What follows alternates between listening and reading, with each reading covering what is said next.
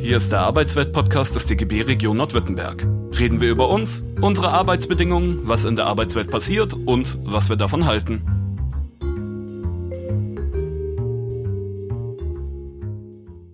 Ich habe vor ziemlich genau einem Jahr einen Vortrag für den Förderverein Deutsch-Französischer Kultur in Stuttgart über 150 Jahre Deutsch-Französischer Krieg von 1870-71 vorbereitet.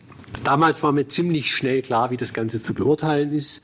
Zwei skrupellose Staatsführer entfesselten in ihrer imperialen Gier einen brutalen Krieg. Der eine war krank, nicht besonders klug und verfügte über ein schlecht vorbereitetes Militär. Das war Napoleon III., Kaiser von Frankreich. Der andere, der preußische Ministerpräsident Bismarck, verfügte über eine besser organisierte Armee und war hochintelligent und gerissen. Schnell zeigte sich, dass Preußen und seine süddeutschen Verbündeten Frankreich militärisch überlegen waren. Trotzdem waren sie nicht bereit, einen milden Frieden abzuschließen und sie beendeten diesen Krieg erst, als Frankreich am Boden lag und hohe Verluste erlitten hatte.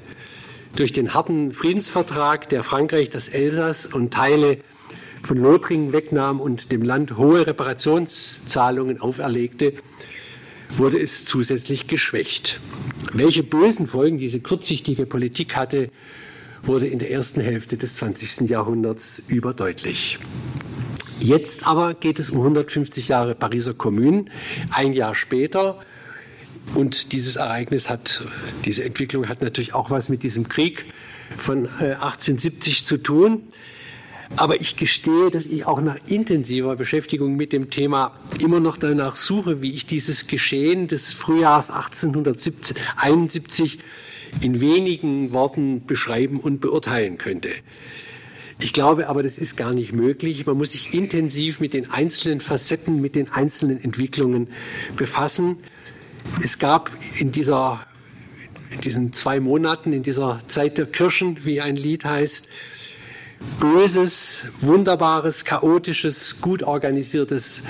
Es war ein, eine Mischung, ein, ein Schmelztiegel und wir müssen schauen, was wir daraus ziehen, welche Schlussfolgerungen wir auch heute eventuell noch daraus ziehen und was wir daraus lernen können.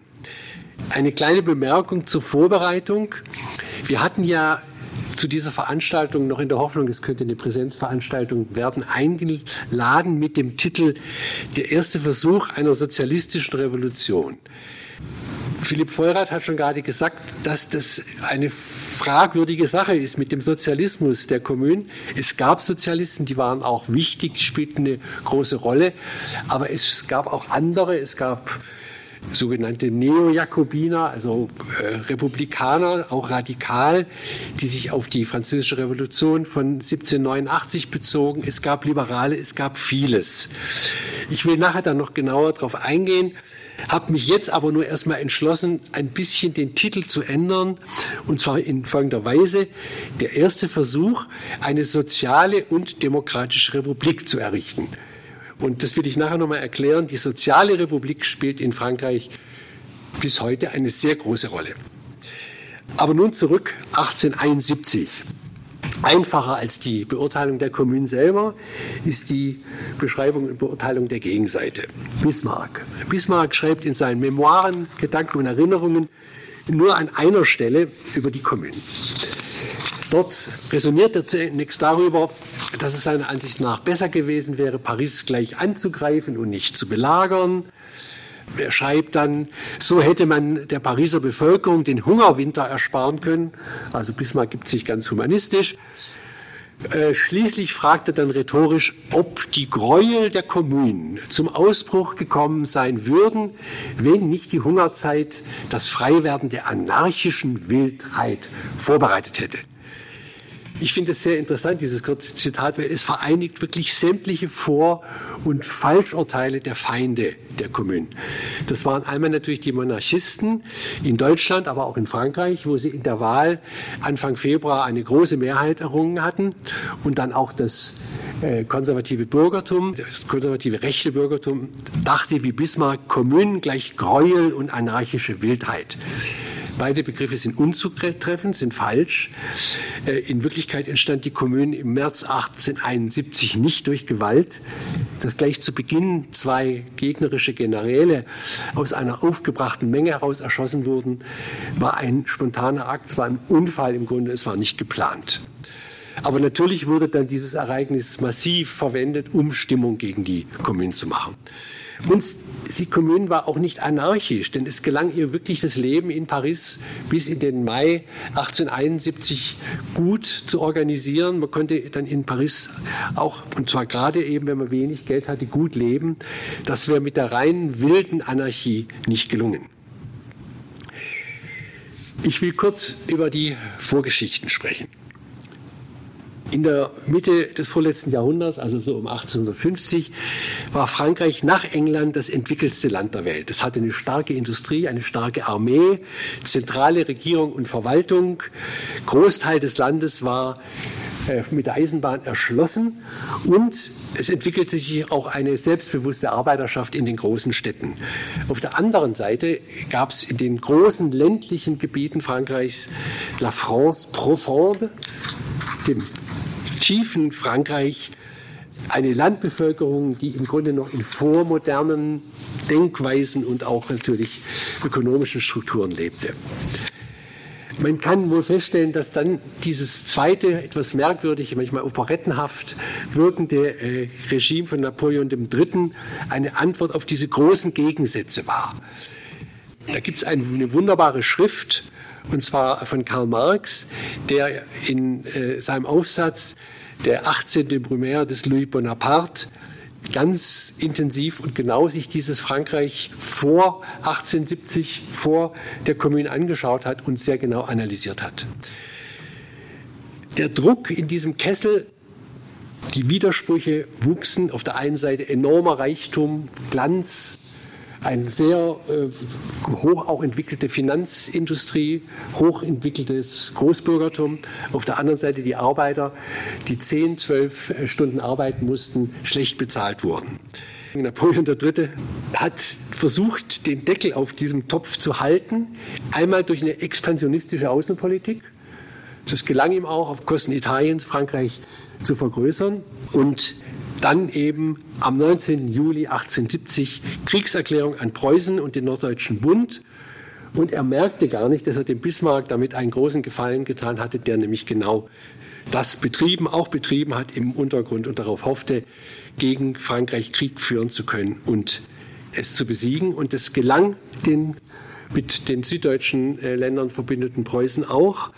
Und am 2. September kapitulierte eine französische Armee bei der sich Napoleon befand. Er war da nicht irgendwie eingebunden mehr in das Kommando, aber er war dort und geriet dann in die preußische Kriegsgefangenschaft. Zwei Tage später, am 4. September, wurde in Paris die Republik ausgerufen. Die herausragenden Köpfe der neuen Staatsspitze waren der liberale Gilles Favre als Außenminister. Karl Marx hat ihn als notorischen Erbschleicher charakterisiert der linke Gambetta, oder genauer gesagt Gambetta, und der napoleonische General Louis-Jules Trochu als Vorsitzender der Regierung der nationalen Verteidigung. Trochu hatte zur Bedingung für seine Beteiligung gemacht, dass dem sozialen Umsturz eine deutliche Absage erteilt werden musste. Also diese Regierung war nicht besonders fortschrittlich, ganz im Gegenteil. Mit Ausnahme möglicherweise von Gambetta, der war als Innenminister für die Verteidigung des Landes innen, also im Grunde als, heute würde man sagen, Verteidigungsminister, als Kriegsminister verantwortlich. Er propagierte den Krieg bis zum Äußersten und es gelang ihm tatsächlich, äh, durch große Anstrengungen noch viele äh, Soldaten zu mobilisieren, aber sie waren zumeist sehr jung, unerfahren und äh, hatten keine Chance gegen die erfahrenen deutsch-preußischen Truppen. 18. September die Deutschen schlossen Paris ein, es begann die Hungerblockade. Die Belagerer ließen keine Lebensmittel mehr in die Stadt. Das kostete 50.000 Parisern das Leben. Am 28. Oktober 1870 kapitulierte eine weitere französische Armee, die bis dahin Metz verteidigt hatte. 150.000 französische Soldaten kamen in deutsche Kriegsgefangenschaft. Dann erlitt die Pariser Nationalgarde eine Niederlage gegen deutsche Truppen im Norden von Paris. Die Nationalgarde war eine Volksmiliz und hatte ihre Wurzeln in der Französischen Revolution von 1789.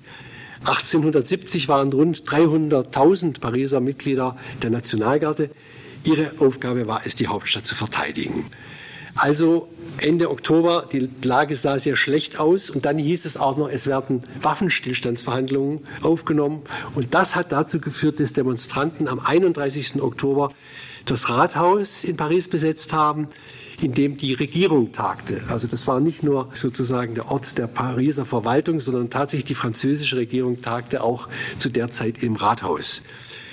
Die Demonstranten forderten die entschlossene Verteidigung der Stadt und damals auch schon die Einrichtung der Kommunen. Die Forderung nach der Kommune war auch schon vorher aufgekommen.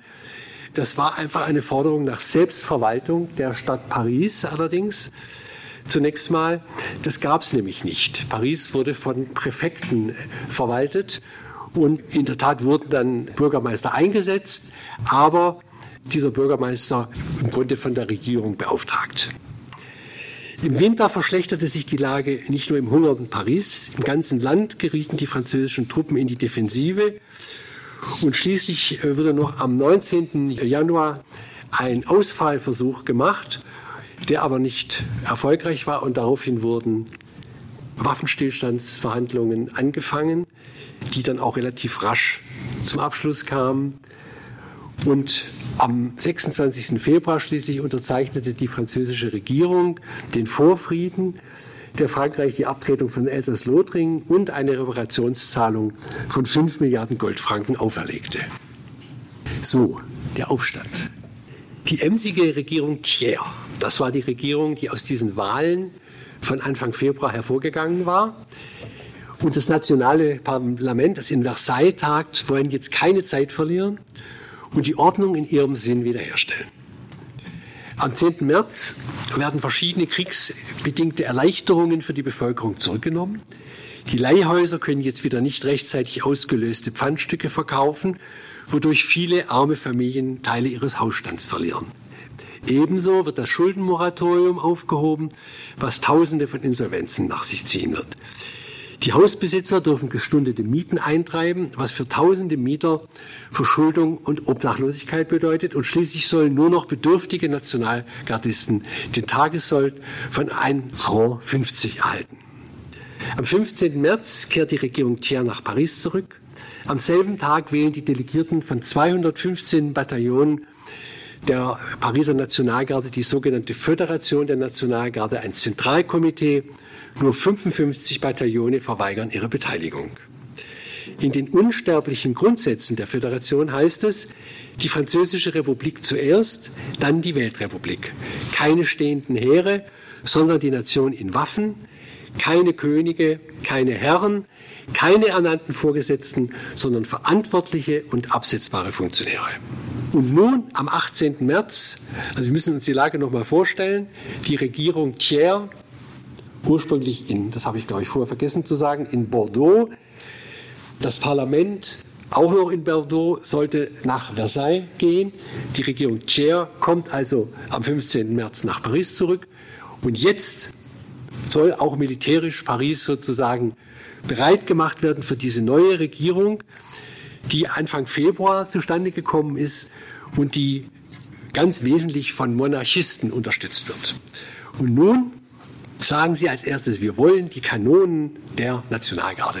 Die Nationalgarde hatte eine ganze Menge Kanonen erstmal selber gießen lassen, hatte aber dann auch von der regulären Armee sich einige Kanonen unter den Nagel gerissen, kann man wohl sagen, und hatte die zur Seite gebracht, um die deutsche Besatzung, die Folge dieses Waffenstillstands war, nicht an die Kanonen kommen zu lassen.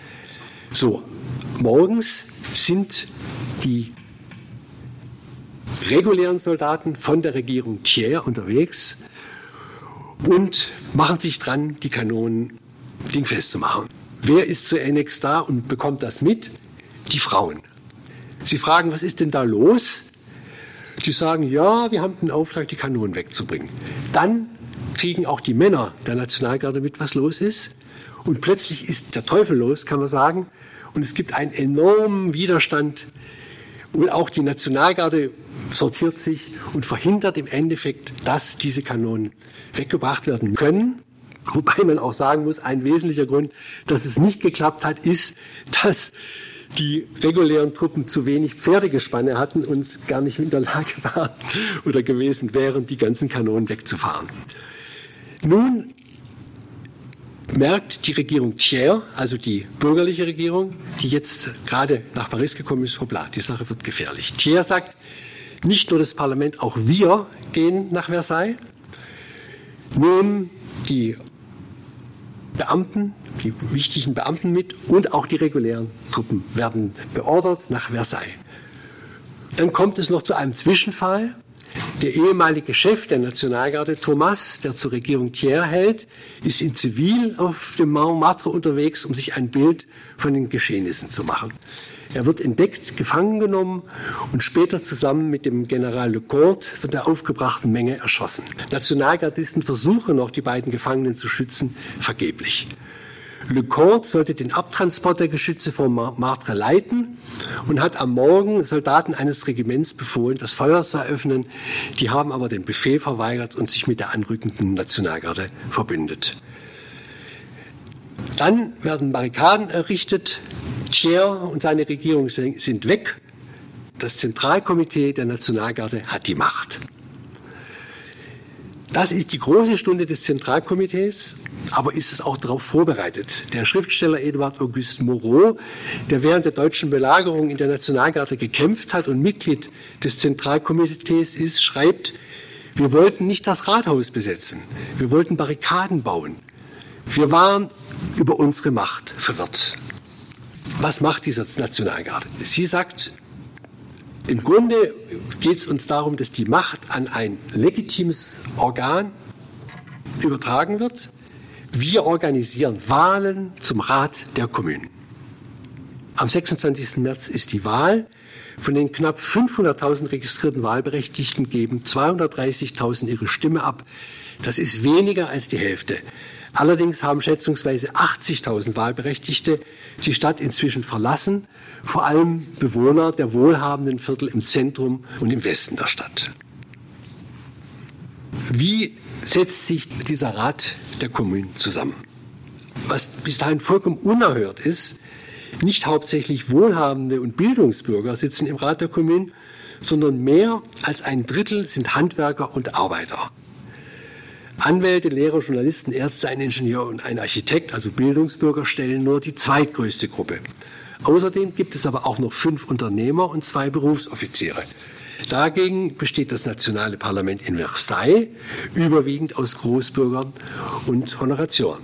Allerdings sitzt nicht nur im Parlament in Versailles, sondern auch im Rat der Kommunen keine einzige Frau. Und wie setzt sich jetzt dieses, dieser Rat politisch zusammen? Politisch besteht er vor allem aus Blanquisten, aus Blanquisten.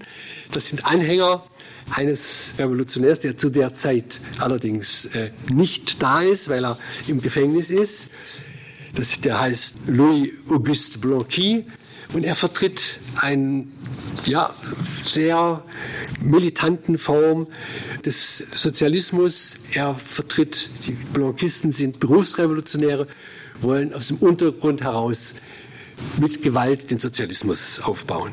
Dann gibt es Prudonisten, es gibt Sozialisten, die in der ersten Internationale organisiert sind, die auch von Karl Marx organisiert wurde, äh, mit gegründet wurde. Es gibt Linksliberale, es gibt Neo-Jakobiner, also bürgerliche Radikale, die sich an der Revolution von 1789 orientiert. Ein ganz buntes Gemisch aus ganz verschiedenen Richtungen.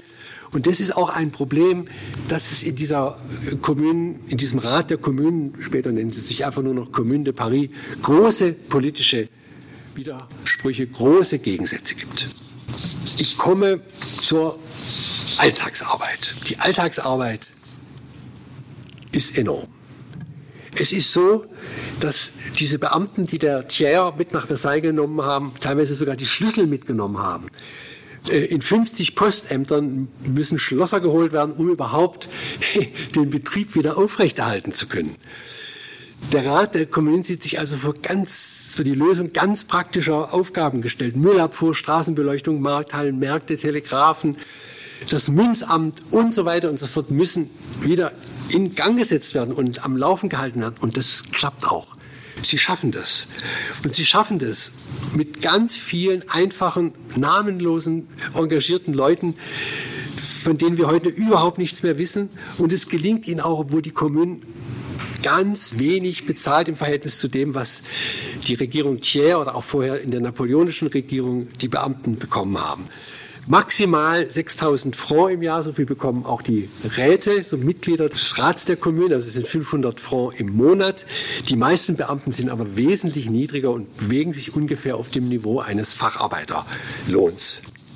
Insgesamt erlässt der Rat der Kommunen knapp 300 Verordnungen und Verfügungen es geht natürlich einmal um ganz wichtige praktische Dinge, dass zum Beispiel diese Verordnungen, die der Thier erlassen hat, zu den Mieten, zu den Pfandleihe, das wird alles zurückgenommen.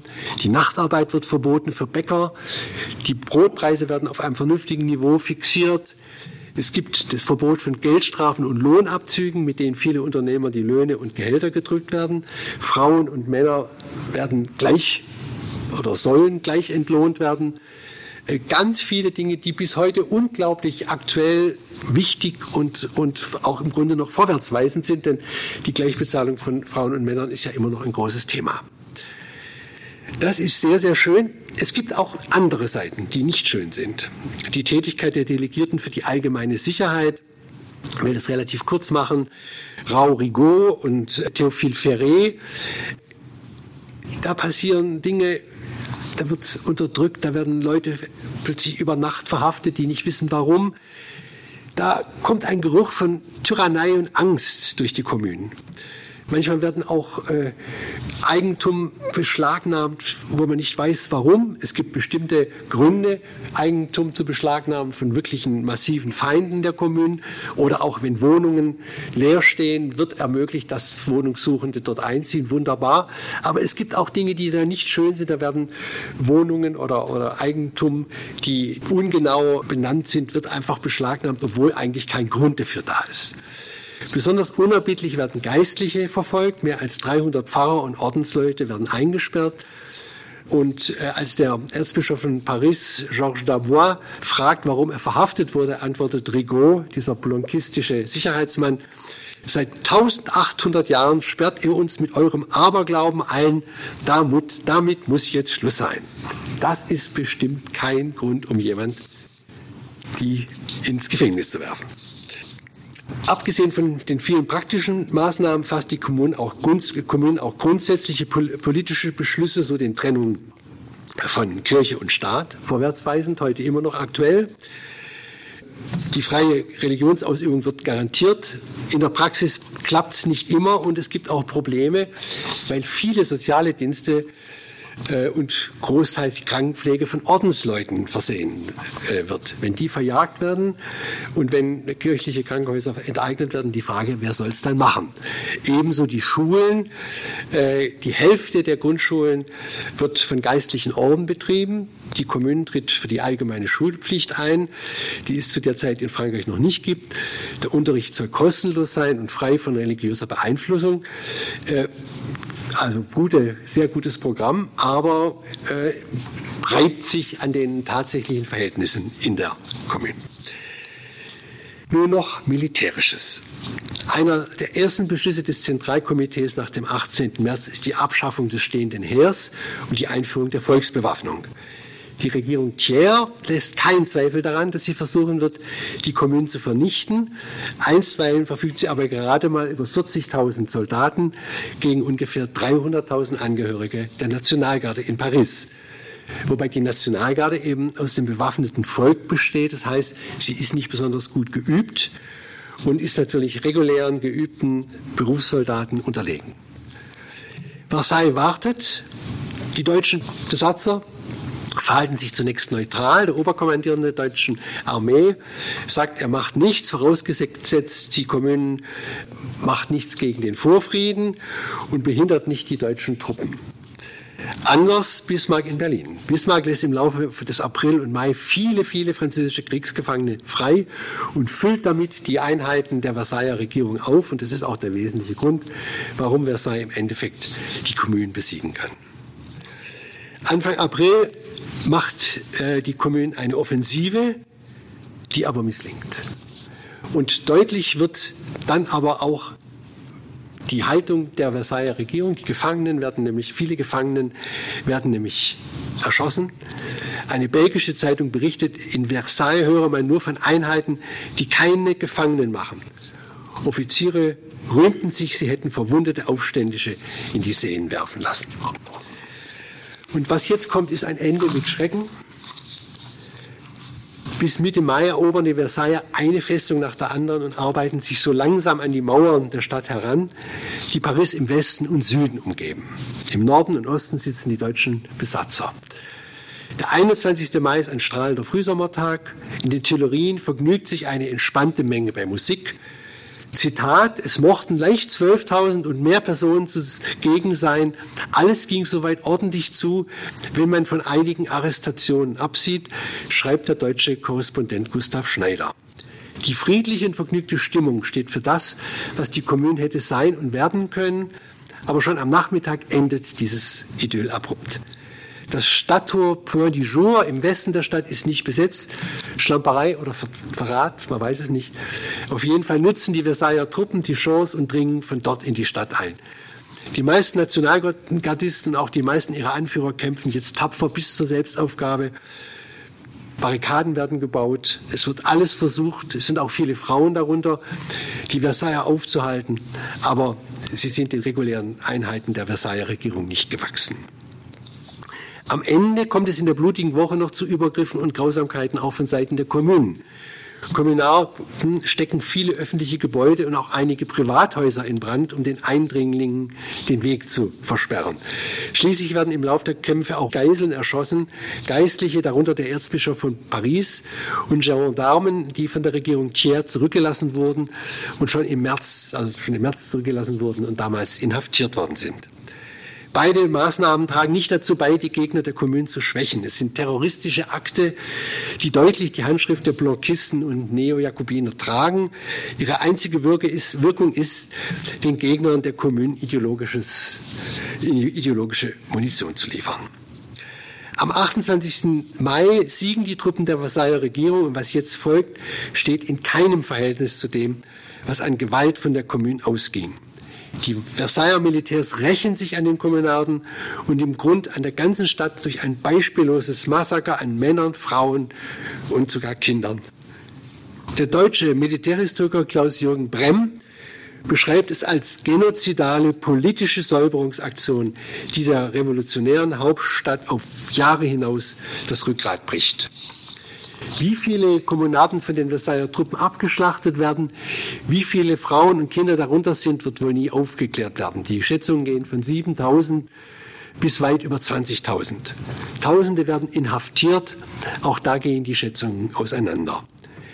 Die meisten Historiker gehen von mindestens 35.000 Gefangenen aus, die zu einem großen Teil nach Neukaledonien im Südpazifik deportiert werden.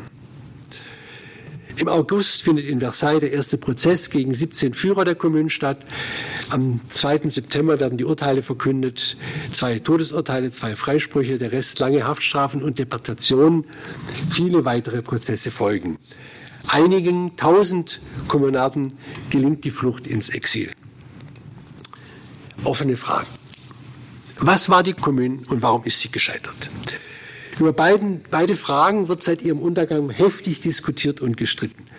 Der Publizist Sebastian Hafner schreibt, die Pariser Kommune ist die Inspiration fast aller Revolutionen geworden, die das 20. Jahrhundert erschüttert haben.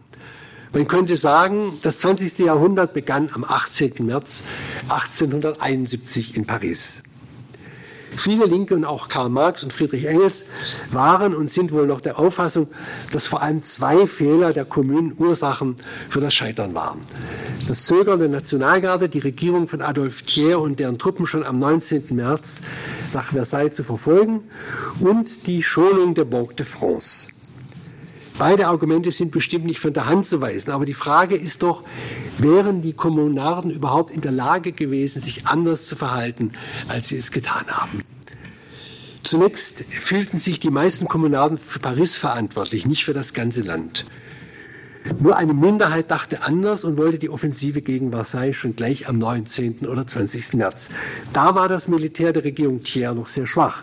Vielleicht wäre die Kommune zunächst erfolgreich gewesen, aber auch auf Dauer, fragt sich. Bei den nationalen Wahlen Anfang Februar hatten die Monarchisten 400 von 645 Sitzen bekommen. Dazu kamen noch die konservativen Bürgerlichen. Paris war nicht Frankreich, selbst wenn man zu Paris noch die aufmüpfigen südfranzösischen Städte hinzunimmt. La France profonde, das tiefe Frankreich, das Land war tiefschwarz und nicht rot. Dieses Frankreich hätte aller Wahrscheinlichkeit nach einen Sieg der Kommune nicht hingenommen, ganz bestimmt, aber hätte das siegreiche Preußen Deutschland die Kommunen nicht toleriert. Eine Gegenoffensive wäre unausweichlich gekommen und ob die ungeübten Nationalgardisten dann hätten standhalten können, ist mehr als fraglich. Was die Bank angeht, steht es einmal die Frage im Raum, ob eine Enteignung durch die Kommunen sinnvoll gewesen wäre, wenn man daran denkt, dass sie auf Kredite angewiesen war. Aber grundsätzlich war es einfach so, dass viele Kommunarden keine Sozialisten waren und das Privateigentum nicht grundsätzlich antasten wollten. Das führt nun zur Hauptfrage. Was war die Kommune? Sie war auf jeden Fall nicht die Diktatur des Proletariats, was Friedrich Engels im Vorwort von 1891 zum Aufsatz von Karl Marx, der Bürgerkrieg in Frankreich schreibt. Marx selbst verwendet in dieser Schrift, in der er sich intensiv mit der Kommune auseinandersetzt, den Begriff übrigens nicht. Ich denke aus gutem Grund. Also was war die Kommune? Sie war ein Akt der Selbstermächtigung eines großen Teils der Pariser Bevölkerung, und zwar desjenigen Teils, der nicht über Vermögen oder hohe Einkommen verfügte. Diese Leute nahmen an den öffentlichen Angelegenheiten Anteil und wollten über sie mitentscheiden, an ihnen in ihrem Interesse mitarbeiten. Das beweisen die vielen Initiativen, die aus den verschiedensten Komitees und Clubs hervorgingen, die damals wie Pilze aus dem Boden schossen und in denen über die kleinen und großen Fragen der Politik diskutiert wurde. Und die zusammen mit dem Zentralkomitee der Nationalgarde entschlossen waren, darauf zu achten, dass ihre Auffassungen und Interessen von den von ihnen gewählten Abgeordneten auch vertreten wurden. Schließlich noch die Frage, war der Rat der Kommunen ein Modell für die demokratische Ausübung von Macht? Der Rat war ja Parlament und Regierung in einem und wurde deshalb oft als Vorbild für eine Rätedemokratie bezeichnet.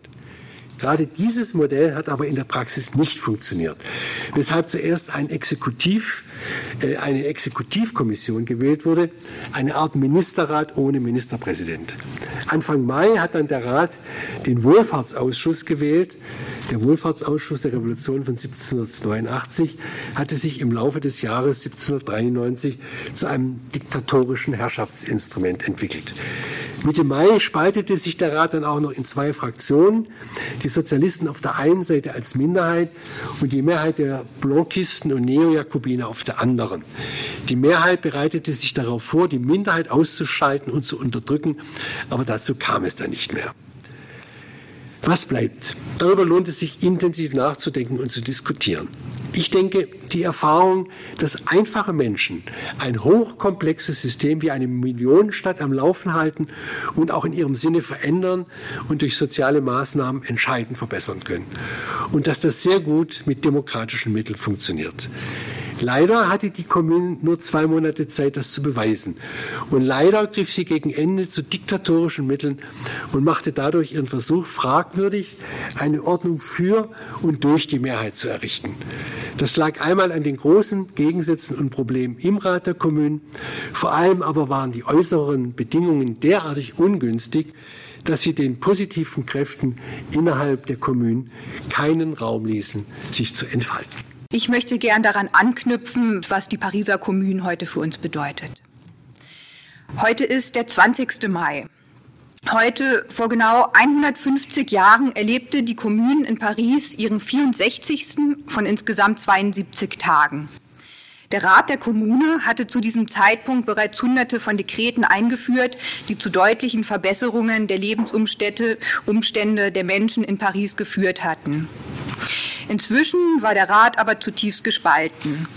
Der 20. Mai war der letzte Tag vor dem Anfang vom Ende der Pariser Kommunen. Am 21. Mai begann die grausame Blutwoche und besiegelte am 28. Mai 1871 das Aus der Himmelstürmer, wie Marx die Kommunatinnen nannte. Der 20. Mai ist heute also ein guter Tag, um die Pariser Kommunen zu feiern. In Paris sollte heute auf dem Montmartre ein großer Festabend mit viel Musik zur Erinnerung an die Kommunatinnen stattfinden. Aufgrund der Pandemie fällt das Fest etwas kleiner aus. Ich habe gut gestaunt, als ich auf der Homepage der Stadt Paris gelesen habe, was die Stadt in diesem Jahr zu Ehren dieses 150. Jubiläums alles anbietet. Seit dem 18. März gibt es dort ein reichhaltiges Veranstaltungsprogramm, über 50 Angebote verschiedenster Art und an den zentralsten Plätzen. Auf der Seite, auf der städtischen Seite für die Touristin wird angekündigt, diese letzte Revolution des 19. Jahrhunderts löste zu seiner Zeit ein internationales Echo aus und bleibt ein maßgebliches Datum der gegenwärtigen französischen Geschichte. Entdecken Sie zu diesem Anlass die organisierten Veranstaltungen und tauchen Sie ein in das Herz der Geschichte von Paris. Man stelle sich mal vor, hierzulande würde es ähnliche Ehrungen für die 48er oder die Novemberrevolution oder zu Ehren der Münchner Räterepublik geben, um die Geschichte und die Schicksale der Menschen dieser Ereignisse einem breiten Publikum nahezubringen. Wir wissen, wie weit wir davon entfernt sind. Das breite Publikum erfährt bei uns nicht viel über Revolutionen und die Geschichte der Pariser Kommunen ist bei uns alles andere als populär. Ausgenommen natürlich bei Menschen aus dem politischen Spektrum, die sich selbst in diesen Themen bilden.